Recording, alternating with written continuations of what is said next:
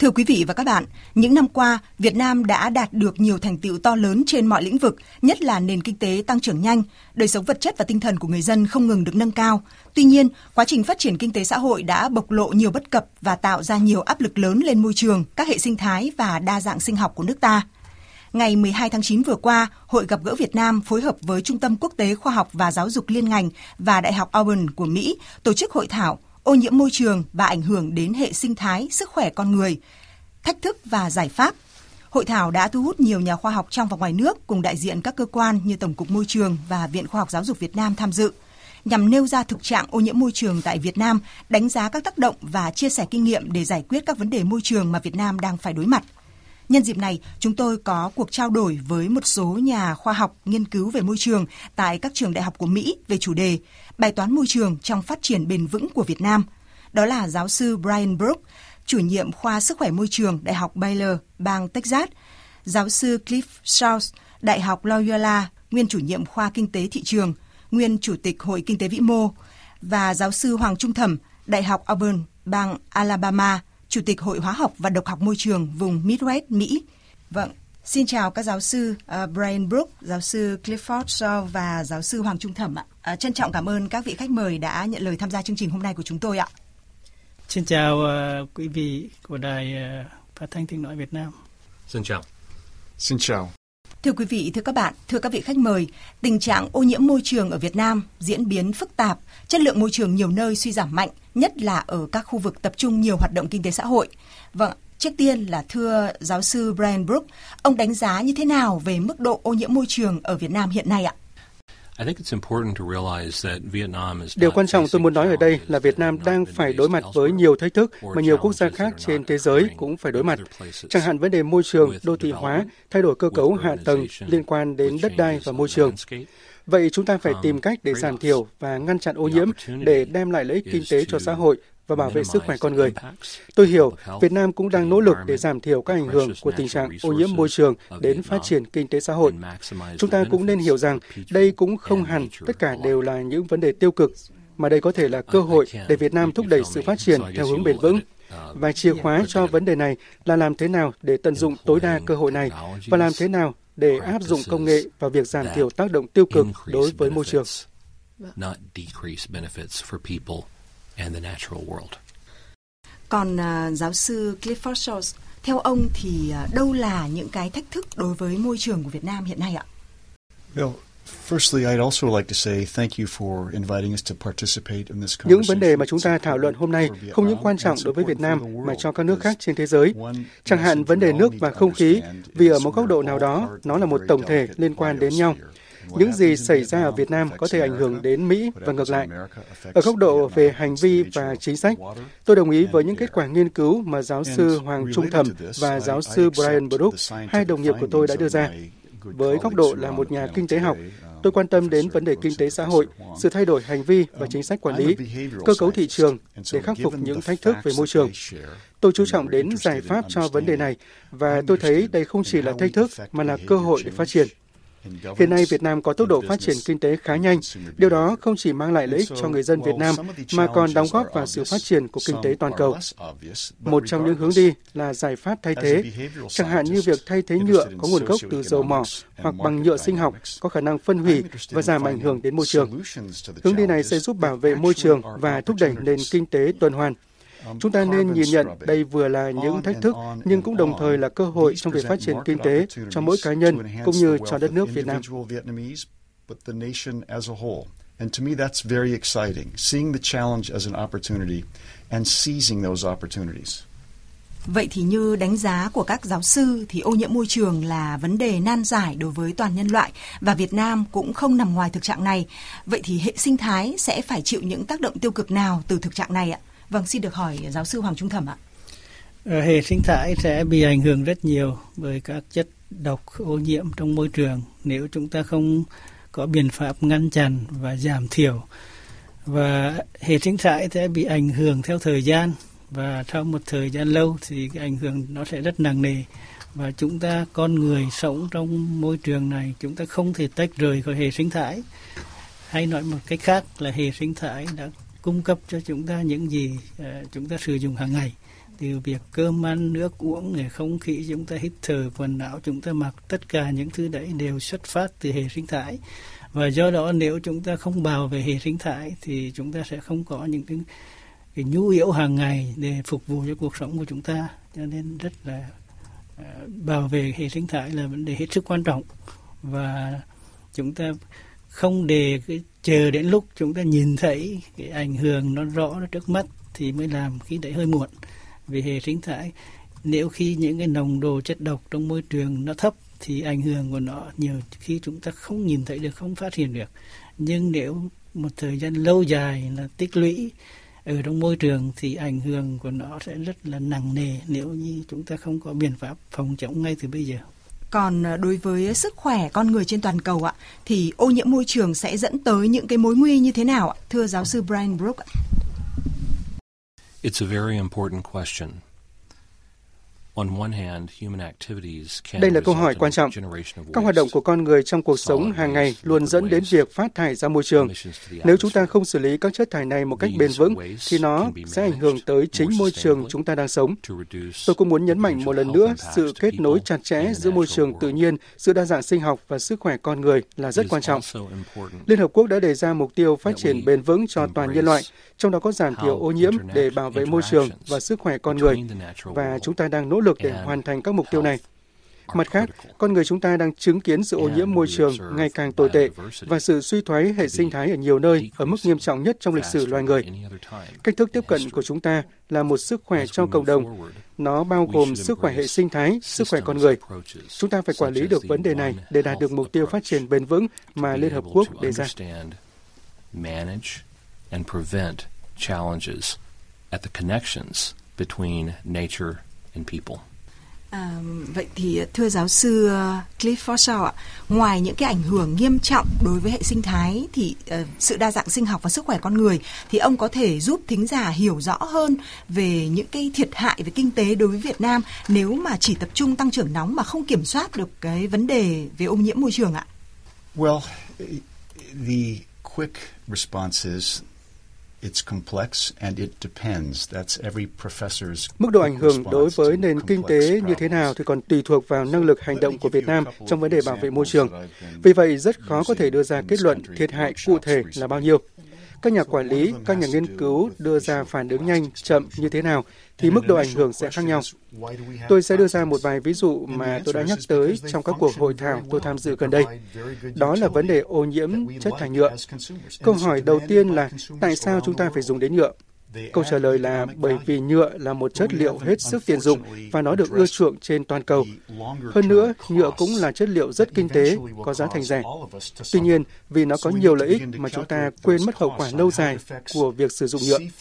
Chúng ta nên đưa việc sử dụng nhựa vào bài toán kinh tế, đánh giá xem nếu chúng ta tiếp tục sử dụng nhựa như hiện nay thì trước mắt là tiện lợi, nhưng về lâu dài thì sẽ gây hại cho môi trường, ảnh hưởng đến hải sản và chất lượng không khí như thế nào. Chúng ta cần phải nhìn lại và hãy thay đổi cách tính toán trong kinh tế, bao gồm cả thiệt hại về môi trường, vì ở đây không chỉ là vấn đề ở Việt Nam mà trên toàn thế giới. Tôi mong rằng các thính giả đang nghe chương trình lưu ý đến một con số đau lòng. Đó là con người chúng ta sẽ phải hấp thụ vào cơ thể 70.000 hạt vi nhựa một năm. Hiện tại chúng ta chưa biết ảnh hưởng cụ thể của nó đến sức khỏe con người như thế nào. Nhưng nếu cứ đà này thì nó sẽ ảnh hưởng nghiêm trọng tới sức khỏe con người và tạo ra gánh nặng với nền kinh tế trong tương lai. Hiện nay tại khu vực sông Mekong, sự xuất hiện của các đập thủy điện ở thượng nguồn sẽ ảnh hưởng đến lượng nước ở hạ lưu như Việt Nam. Tình trạng xâm nhập mặn ở khu vực đồng bằng sông Cửu Long cũng sẽ làm gia tăng và làm thay đổi cơ cấu của hệ sinh thái. Và nếu không khẩn trương hành động, thì đồng bằng sông Cửu Long thậm chí sẽ biến mất do nước biển dâng trong vòng 50 đến 100 năm nữa.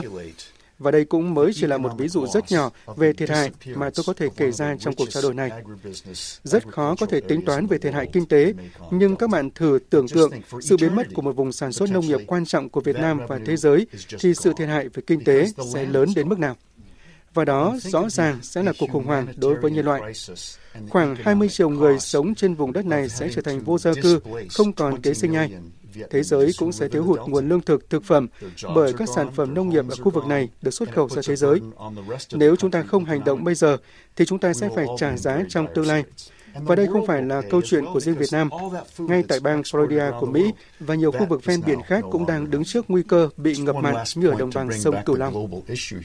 This is not unique to Vietnam. This is happening in my country as well. The state of Florida is similarly at risk, as are many coastal places around the world. Các giáo sư cũng đã phân tích rất là kỹ về những cái tác động của việc ô nhiễm môi trường tới uh, sức khỏe con người, tới hệ sinh thái cũng như là những cái thiệt hại về kinh tế mà ô nhiễm môi trường có thể gây ra.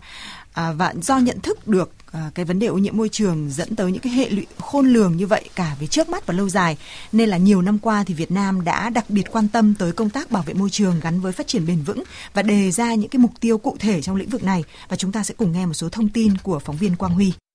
Báo cáo chính trị của Đại hội Đảng Toàn quốc lần thứ 13 đã xác định lấy bảo vệ môi trường sống và sức khỏe của nhân dân là mục tiêu hàng đầu, kiên quyết loại bỏ những dự án gây ô nhiễm môi trường, bảo đảm chất lượng môi trường sống, bảo vệ đa dạng sinh học và hệ sinh thái, xây dựng nền kinh tế xanh, kinh tế tuần hoàn, thân thiện với môi trường.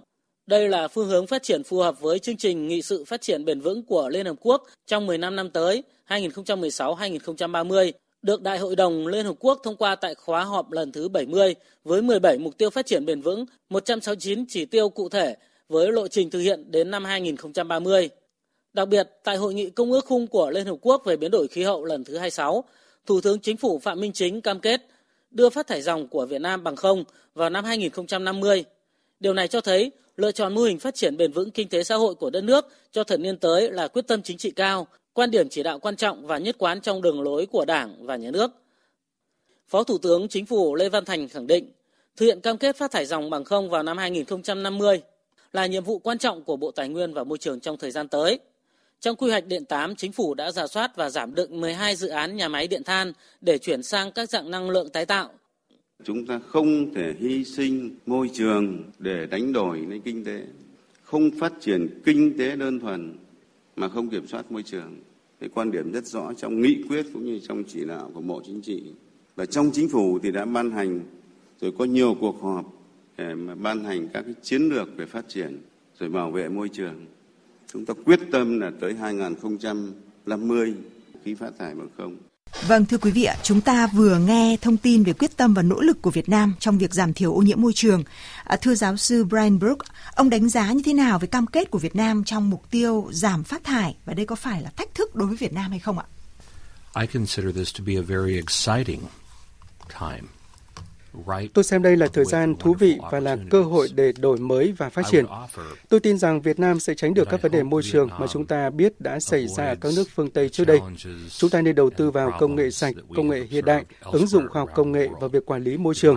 Từ đó, Việt Nam có thể khắc phục những vấn đề môi trường mà Việt Nam đang phải đối mặt. Tôi hy vọng là Việt Nam có thể giải quyết được các thách thức mà thế giới đang gặp phải. Chúng ta cũng phải sáng tạo hơn trong cách thức giải quyết vấn đề. Tôi đã được chứng kiến Việt Nam có những bước phát triển kinh tế vượt bậc trong thời gian gần đây. Tôi tin tưởng Việt Nam tiếp tục đưa ra những cam kết thể hiện sự quyết tâm đi đầu trong việc giảm phát thải, bảo vệ môi trường. Và tôi cũng háo hức chờ đợi những bước tiến của Việt Nam trong việc thực thi các mục tiêu về môi trường trong thời gian tới. This is particularly exciting to me.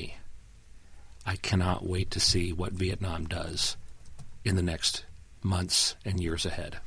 Vâng, thưa quý vị ạ, năm 2020 thì Quốc hội Việt Nam đã thông qua luật bảo vệ môi trường và luật này có hiệu lực từ tháng 1 năm nay. Mặc dù là có nhiều điểm mới nâng cao chất lượng bảo vệ môi trường, nhưng quá trình phát triển uh, triển khai thực hiện cái quy định của luật thì còn gặp nhiều khó khăn vướng mắc. Với góc nhìn của một chuyên gia về môi trường và cũng qua nghiên cứu việc thực thi tại các nước ạ, thì thưa giáo sư Hoàng Trung Thẩm ạ, ông có chia sẻ gì về à, cách thức để các cái quy định pháp luật dễ dàng đi vào thực tiễn cuộc sống ạ? Ờ, tôi rất cảm thấy rất vui khi biết là Việt Nam ờ, đã có luật môi trường mới và Bộ Tài nguyên Môi trường đang uh, ứng dụng luật đấy, áp dụng luật môi trường vào trong thực tiễn. Uh, theo tôi hiểu ấy, theo sự hiểu biết của tôi thì đến bây giờ chúng ta đã có luật môi trường nhưng để đưa nó vào ứng dụng trong cuộc sống thì chúng ta cũng cần phải có những cái sự chuẩn bị Ờ, và có nhẽ Việt Nam, Bộ Tài nguyên Môi trường cũng phải có những ờ, công trình nghiên cứu mang tính chất ứng dụng cho việc ờ, thực thi luật môi trường.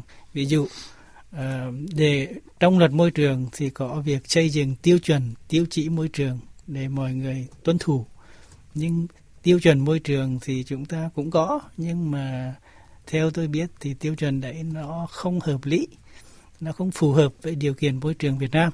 Vì các tiêu chuẩn môi trường của chúng ta hầu hết là dựa trên các tiêu chuẩn môi trường của các nước. Và chúng ta có thay đổi một chút, nhưng sự thay đổi đấy chưa hoàn toàn thực sự dựa vào các nghiên cứu khoa học ở môi trường Việt Nam.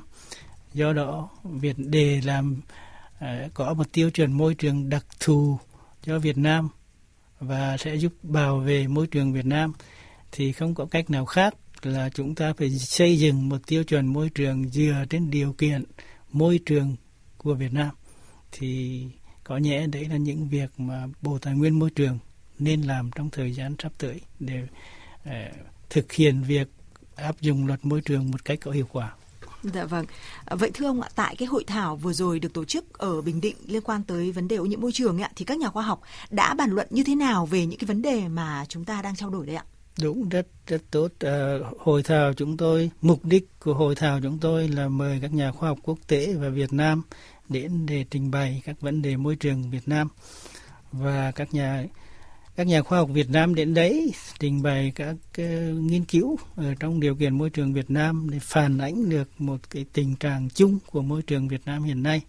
Còn các nhà quốc tế thì đến để chia sẻ những kinh nghiệm và người ta đã trải qua. Và các nhà quản lý môi trường thì sẽ đặt vấn đề về cái vấn đề việc ứng dụng luật môi trường mới vào trong điều kiện sinh hoạt của Việt Nam. Thì trên tinh thần hội thảo, bàn thảo rất sôi động và cởi mở thì chúng tôi đã đi đến một cái quyết nghị và chúng tôi tạm gọi là chương trình hành động. Thì trong chương trình hành động đấy, chúng tôi tập trung vào những công việc cụ thể để giúp Việt Nam xây dựng ví dụ như tiêu chuẩn môi trường, tiêu chí môi trường, giấy phép môi trường, ví dụ các doanh nghiệp, các nhà máy sản xuất. Bây giờ trước khi họ được sản xuất ở Việt Nam họ phải cần có giấy phép. Bây giờ họ sẽ ứng họ sẽ áp dụng giấy phép để như thế nào và Bộ Tài nguyên Môi trường có những cái hướng dẫn và chỉ dẫn cho việc uh, áp dụng việc xin giấy phép rồi việc áp dụng giấy phép rồi việc để tuân thủ cái tiêu chuẩn đặt ra của giấy phép để như thế nào thì uh, thực tình mà nói bộ tài nguyên môi trường có nhưng mà cũng chưa chưa hoàn toàn rõ ràng uh, cho nên những đấy là những cái nội dung ví dụ cụ thể mà tôi muốn nói trong chương trình hành động mà các nhà khoa học và quản lý môi trường của chúng tôi đã đưa ra kiến nghị trong cái hội thảo vừa rồi. Dạ vâng. À, thời gian gần đây thì khái niệm nền kinh tế tuần hoàn đã trở nên quen thuộc với công chúng và nó được xem là một hướng đi tích cực nhằm đạt được mục tiêu kép của Việt Nam, vừa phát triển kinh tế vừa bảo vệ môi trường. À, khi vận hành nền kinh tế tuần hoàn thì chất thải thay vì bị vứt bỏ, lãng phí và gây ô nhiễm môi trường sẽ được hồi sinh dưới dạng nguồn lực khác nhau và một lần nữa thì tham gia vào cái quá trình sản xuất và sử dụng. À, thưa giáo sư Clifford Schultz, ông có thể phân tích cụ thể hơn những cái lợi thế và thách thức đối với Việt Nam trong việc phát triển kinh tế tuần hoàn ạ? I think there are some challenges just because it's a change in some respects. Tôi nghĩ là chuyển đổi kinh tế sang kinh tế tuần hoàn cũng có những thách thức nhất định vì nó liên quan đến sự thay đổi. Tuy nhiên, nó cũng mang lại nhiều triển vọng và cơ hội. Khi nói về kinh tế tuần hoàn, thì đây là một vòng tuần hoàn khép kín và mục đích của nó là không có một khâu nào bị lãng phí, hay nói cách khác là không xả thải ra môi trường. Từ khâu thiết kế tới sản xuất, phân phối, sử dụng, tất cả đều trong vòng tuần hoàn khép kín. Các doanh nghiệp và các tổ chức cũng thấy được lợi ích của việc tiết kiệm chi phí khi phát triển mô hình kinh tế tuần hoàn. Rõ ràng là có cơ hội sinh lời từ những nguyên liệu thải bỏ. Ví dụ như các sản phẩm thức ăn thừa thay vì thải ra môi trường, chúng ta có thể tái sử dụng cho vật nuôi. Như vậy, vừa đỡ ảnh hưởng đến môi trường, vừa tạo được nguồn thu nhờ bán sản phẩm. Và nó mở ra nhiều cơ hội khác trên thị trường. Ví dụ ở Việt Nam có làn sóng khởi nghiệp, họ trẻ, họ sáng tạo và họ thấy được những cơ hội từ việc tái chế. Điều đó cung cấp các việc làm mới, nâng cao thu nhập cho người dân và tôi rất vui khi chứng kiến điều đó. Và nếu cả đất nước Việt Nam có thể phát triển kinh tế tuần hoàn thì đó sẽ là tín hiệu tích cực gửi đến các quốc gia khác. Việt Nam cũng sẽ xây dựng được hình ảnh của một quốc gia có trách nhiệm về môi trường và như vậy sẽ thu hút được nhiều khách du lịch và các nhà đầu tư đến với Việt Nam. Từ đó, văn hóa lịch sử Việt Nam sẽ được quảng bá rộng rãi hơn trên thế giới. Sẽ có nhiều người biết tới các di sản như Hội An, Vịnh Hạ Long hay truyền thuyết về Hồ Gươm. Tự chung lại, nó sẽ giúp xây dựng thương hiệu của Việt Nam là một quốc gia phát triển bền vững. All these things now become part of global consciousness to promote a unique, sustainable Vietnamese land, brand and people. À, vâng thưa quý vị ạ, à, thúc đẩy nền kinh tế tuần hoàn thì sẽ góp phần giải quyết hài hòa mối quan hệ giữa phát triển kinh tế với bảo vệ môi trường. Song để xây dựng nền kinh tế tuần hoàn thì cần nhất một sự đồng bộ. Đơn cử như hiện nay, nhiều chuyên gia cho rằng không có công nghệ nào xử lý được rác thải theo tiêu chí của Việt Nam nếu không phân loại rác thải tại nguồn. Chúng ta sẽ cùng nghe một số thông tin. Theo số liệu thống kê, hiện nay trên cả nước riêng lượng chất thải rắn sinh hoạt phát sinh khoảng 60.000 tấn mỗi ngày, trong đó khu vực đô thị chiếm 60%. Đến năm 2025, tỷ lệ phát sinh chất thải rắn sinh hoạt dự báo tăng 10 đến 16% mỗi năm. Các thành phố lớn như Hà Nội và thành phố Hồ Chí Minh mỗi ngày có từ 7.000 đến 9.000 tấn rác thải. Từ năm 2000 đến nay đã có nhiều phương pháp công nghệ xử lý rác thải sinh hoạt do các đơn vị trong nước và trên thế giới được áp dụng tại Việt Nam. Tuy nhiên, vẫn còn tồn tại nhiều bất cập do điều kiện của Việt Nam có nhiều khác biệt đối với các nước trên thế giới. Vì vậy, yêu cầu về công nghệ xử lý rác thải phù hợp với điều kiện Việt Nam nhưng vẫn bảo đảm tính tiên tiến, thỏa mãn các yêu cầu về kỹ thuật công nghệ, về hiệu quả kinh tế và hiệu quả môi trường ngày càng trở nên cấp thiết. Giáo sư viện sĩ Nguyễn Quốc Sĩ, Chủ tịch Viện Công nghệ VinIT cho rằng Đối với cái nhiệm vụ như thế xử lý rác thải Việt Nam có lẽ là một trong những bài toán khó nhất. Ví dụ như là các nước phát triển như Đức hay là Na Uy hay Đan Mạch vân vân thì à, rác thải một tấn của người ta là từ 50 đến 80 euro trên một tấn. hàm lượng độ ẩm của người ta chỉ 20% thôi, của mình đến 60 thậm chí 70%. Rồi à, công nghệ thì mình không có, rồi cái hệ thống thu gom của chúng ta phân loại đầu nguồn cũng không có bài toán đặt ra xử lý rác đối với Việt Nam, đối với các chuyên gia kỹ thuật, nhà quản lý là nó phức tạp, nó khó hơn ở các nước khác. Liên quan đến vấn đề này, ông Nguyễn Thượng Hiền, Phó Tổng cục trưởng Tổng cục Môi trường, Bộ Tài nguyên và Môi trường cho biết, theo quy định của Luật Bảo vệ môi trường năm 2020 có hiệu lực từ đầu năm nay, chậm nhất đến đầu năm 2025, các địa phương phải đưa ra được các tiêu chí cũng như hướng dẫn phân loại rác tại nguồn. Hiện Tổng cục Môi trường đang lấy ý kiến các địa phương về hướng dẫn phân loại chất thải rắn sinh hoạt. Bộ trưởng Bộ Tài nguyên Môi trường đã ban hành thông tư 02 quy định rất rõ về vấn đề về lựa chọn tiêu chí về công nghệ. Ít nhất phải đáp ứng 3 nội dung. Một là tiêu chí về công nghệ. Thứ hai là về mặt môi trường và xã hội. Vấn đề thứ ba là mặt kinh tế. Một cái công nghệ đưa ra thì chúng ta phải đáp ứng, tối thiểu là ba cái nội dung đấy. Chứ chúng ta chỉ đáp ứng được một mặt thì cũng không phải là công nghệ anh có thể dùng công nghệ rất đắt tiền, nhưng mà có phù hợp với khả năng chi trả của địa phương không địa phương không có tiền để trả, thì rõ ràng lấy công nghệ chúng ta là là thất bại như thông tin mà chúng ta vừa nghe thì Việt Nam đứng trước bài toán khó về phân loại rác thải cho tới ờ, công nghệ xử lý rác thải. Vậy thưa giáo sư Brian Brook, ông có thể chia sẻ những cái kinh nghiệm từ các nước khác mà Việt Nam có thể học hỏi trong lĩnh vực này ạ?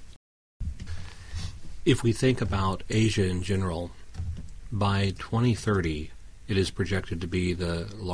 Đến năm 2030, theo ước tính, châu Á sẽ trở thành khu vực có lượng rác thải rắn lớn nhất trên hành tinh và dân số thì có xu hướng tập trung lại tại các thành phố lớn. Vì thế, bài toán xử lý rác thải đô thị là vấn đề rất phức tạp. Do đó, việc tái sử dụng, tái chế, sử dụng tiết kiệm hiệu quả các nguồn tài nguyên để tận dụng các cơ hội để phát triển. Khi nói về việc xử lý chất thải, tôi muốn nói về việc phòng tránh trước đã, bởi rõ ràng phòng bệnh hơn chữa bệnh. Đây là cơ hội để khoa học công nghệ và môi trường phối hợp với nhau để giải quyết vấn đề một cách trọn vẹn. Công nghệ xanh, hóa học xanh là chìa khóa để thúc đẩy kinh tế tuần hoàn, hướng tới mục tiêu phát triển bền vững. will be key to realizing these opportunities, which are quite unprecedented.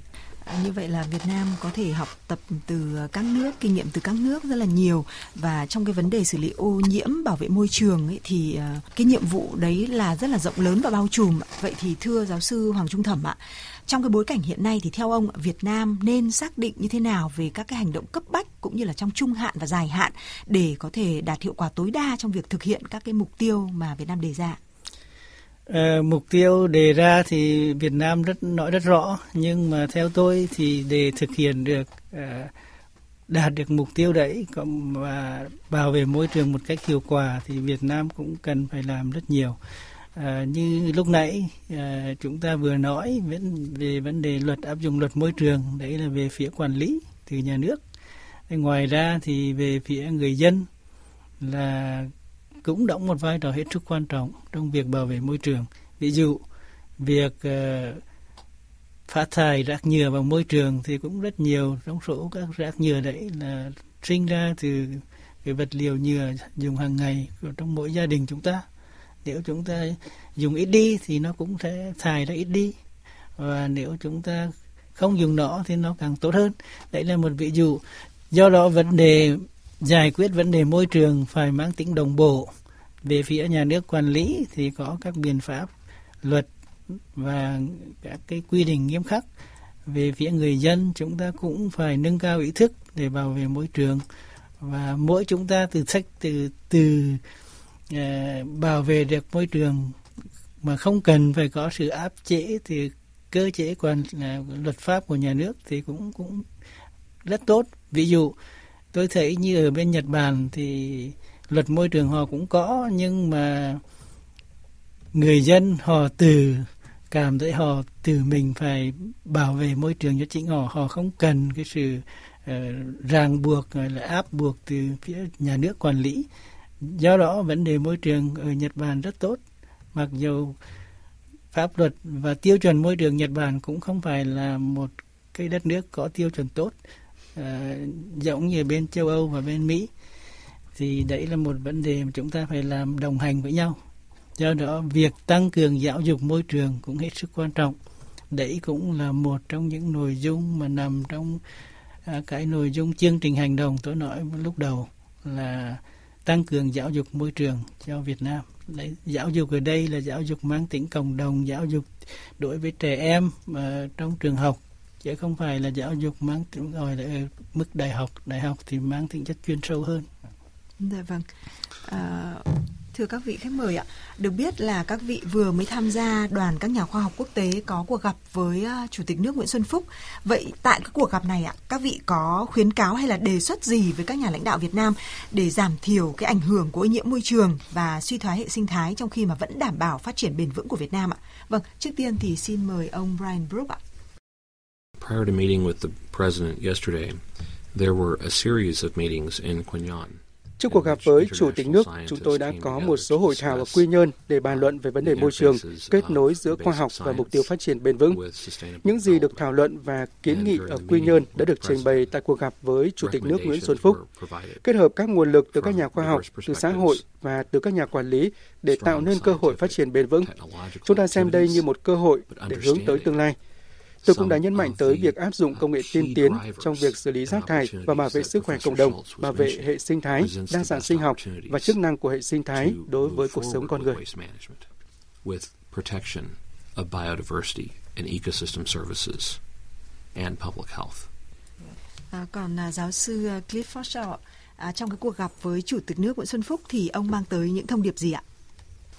Well, first of all, we were honored to have the opportunity to meet Tôi cảm thấy vinh dự khi được gặp gỡ và chia sẻ với các nhà lãnh đạo Việt Nam về những gì mà chúng tôi đang làm. Thực ra tôi đã làm việc ở Việt Nam từ những năm 1990. Kể từ đó đến nay, tôi rất ấn tượng với những thành tựu phát triển mà Việt Nam đạt được. Tôi đã có cơ hội hiểu biết về đất nước, con người Việt Nam từ Cao Bằng cho đến mũi Cà Mau hiểu biết về các vùng đất và lịch sử của Việt Nam. Và tôi tin Việt Nam đang ở trong giai đoạn vàng để đi đầu trong phát triển bền vững để chăm lo đời sống của người dân. Việt Nam ngày càng hội nhập mạnh mẽ với thế giới, ngày càng chứng tỏ vị thế của mình. Điều đó sẽ đòi hỏi Việt Nam tiếp tục cải cách để phù hợp với yêu cầu của luật pháp và cam kết quốc tế. Tôi tin là Việt Nam sẽ làm tốt những điều này. Not, just in country, but upstream for the Mekong, and also for the rule of law and responsible management of the East Sea. Vâng, thưa giáo sư Hoàng Trung Thẩm ạ, cộng đồng dân cư thì được xác định là một chủ thể quan trọng trong công tác bảo vệ môi trường ạ. Vậy thì ông chia sẻ gì với thính giả về tầm quan trọng của việc nâng cao ý thức của người dân và cộng đồng trong việc bảo vệ môi trường ạ? Rõ ràng là chúng ta là con người, chúng ta sống không thể tách rời với hệ sinh thái được như, như ban đầu tôi nói. Vì những gì chúng ta sử dụng hàng ngày đều có nguồn gốc từ hệ sinh thái và do đó nếu chúng ta môi trường và hệ sinh thái không hoạt động tốt thì con người là cũng phải chịu hậu quả mà trực tiếp đến sức khỏe của chúng ta. Do đó ờ, để phát triển được bền vững, có nghĩa là phát triển bền vững, có nghĩa là chúng ta phát triển nhưng mà chúng ta không gây ảnh hưởng quá nhiều đến hệ sinh thái, thì mỗi chúng ta đều phải có trách nhiệm đối với việc bảo vệ môi trường.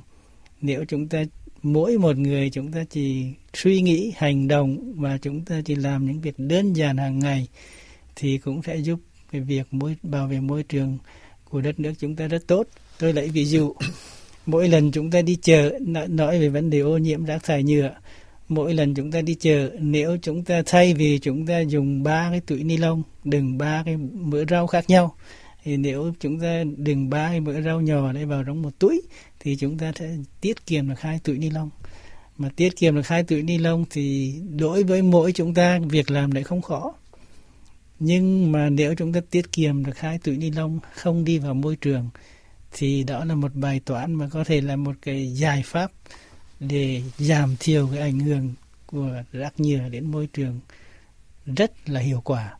Nhưng chúng ta không không phải làm cái gì ghê gớm lắm bằng những cái hành động rất đơn giản rất cụ thể như thế thôi do đó mong muốn của tôi cũng là một người dân Việt Nam cho nên tôi rất muốn à, quý vị mỗi lần à, sử dụng túi ni lông hoặc làm bất kỳ việc gì liên quan đến vấn đề môi trường thì hãy hãy suy nghĩ và làm thế nào đấy để chúng ta giảm thiểu được ảnh hưởng của chúng ta càng nhiều càng tốt. Vâng, à, xin được trân trọng cảm ơn giáo sư Hoàng Trung Thẩm, à, giáo sư Clifford Shaw và giáo sư Brian Brook đã mang tới rất là nhiều thông tin có giá trị và những cái phân tích rất là sâu sắc với góc độ chuyên gia về môi trường cho chương trình hôm nay. À, thưa quý vị, thưa các bạn, xử lý ô nhiễm môi trường hướng tới nền kinh tế xanh và bền vững là mục tiêu của mọi quốc gia trên thế giới, trong đó có Việt Nam. Và cuộc trò chuyện hôm nay với các nhà khoa học thuộc các trường đại học của Mỹ đã giúp quý vị rõ hơn về những cái hệ lụy của ô nhiễm môi trường đối với hệ sinh thái và sức khỏe của con người, đồng thời nhận thức sâu hơn về các cái giải pháp để bảo vệ môi trường. Từ đó chúng ta sẽ cùng chung tay hành động để đảm bảo phát triển hài hòa, giữ gìn môi trường sống tốt đẹp cho chính mình và cho thế hệ mai sau. Xin một lần nữa cảm ơn các quý vị.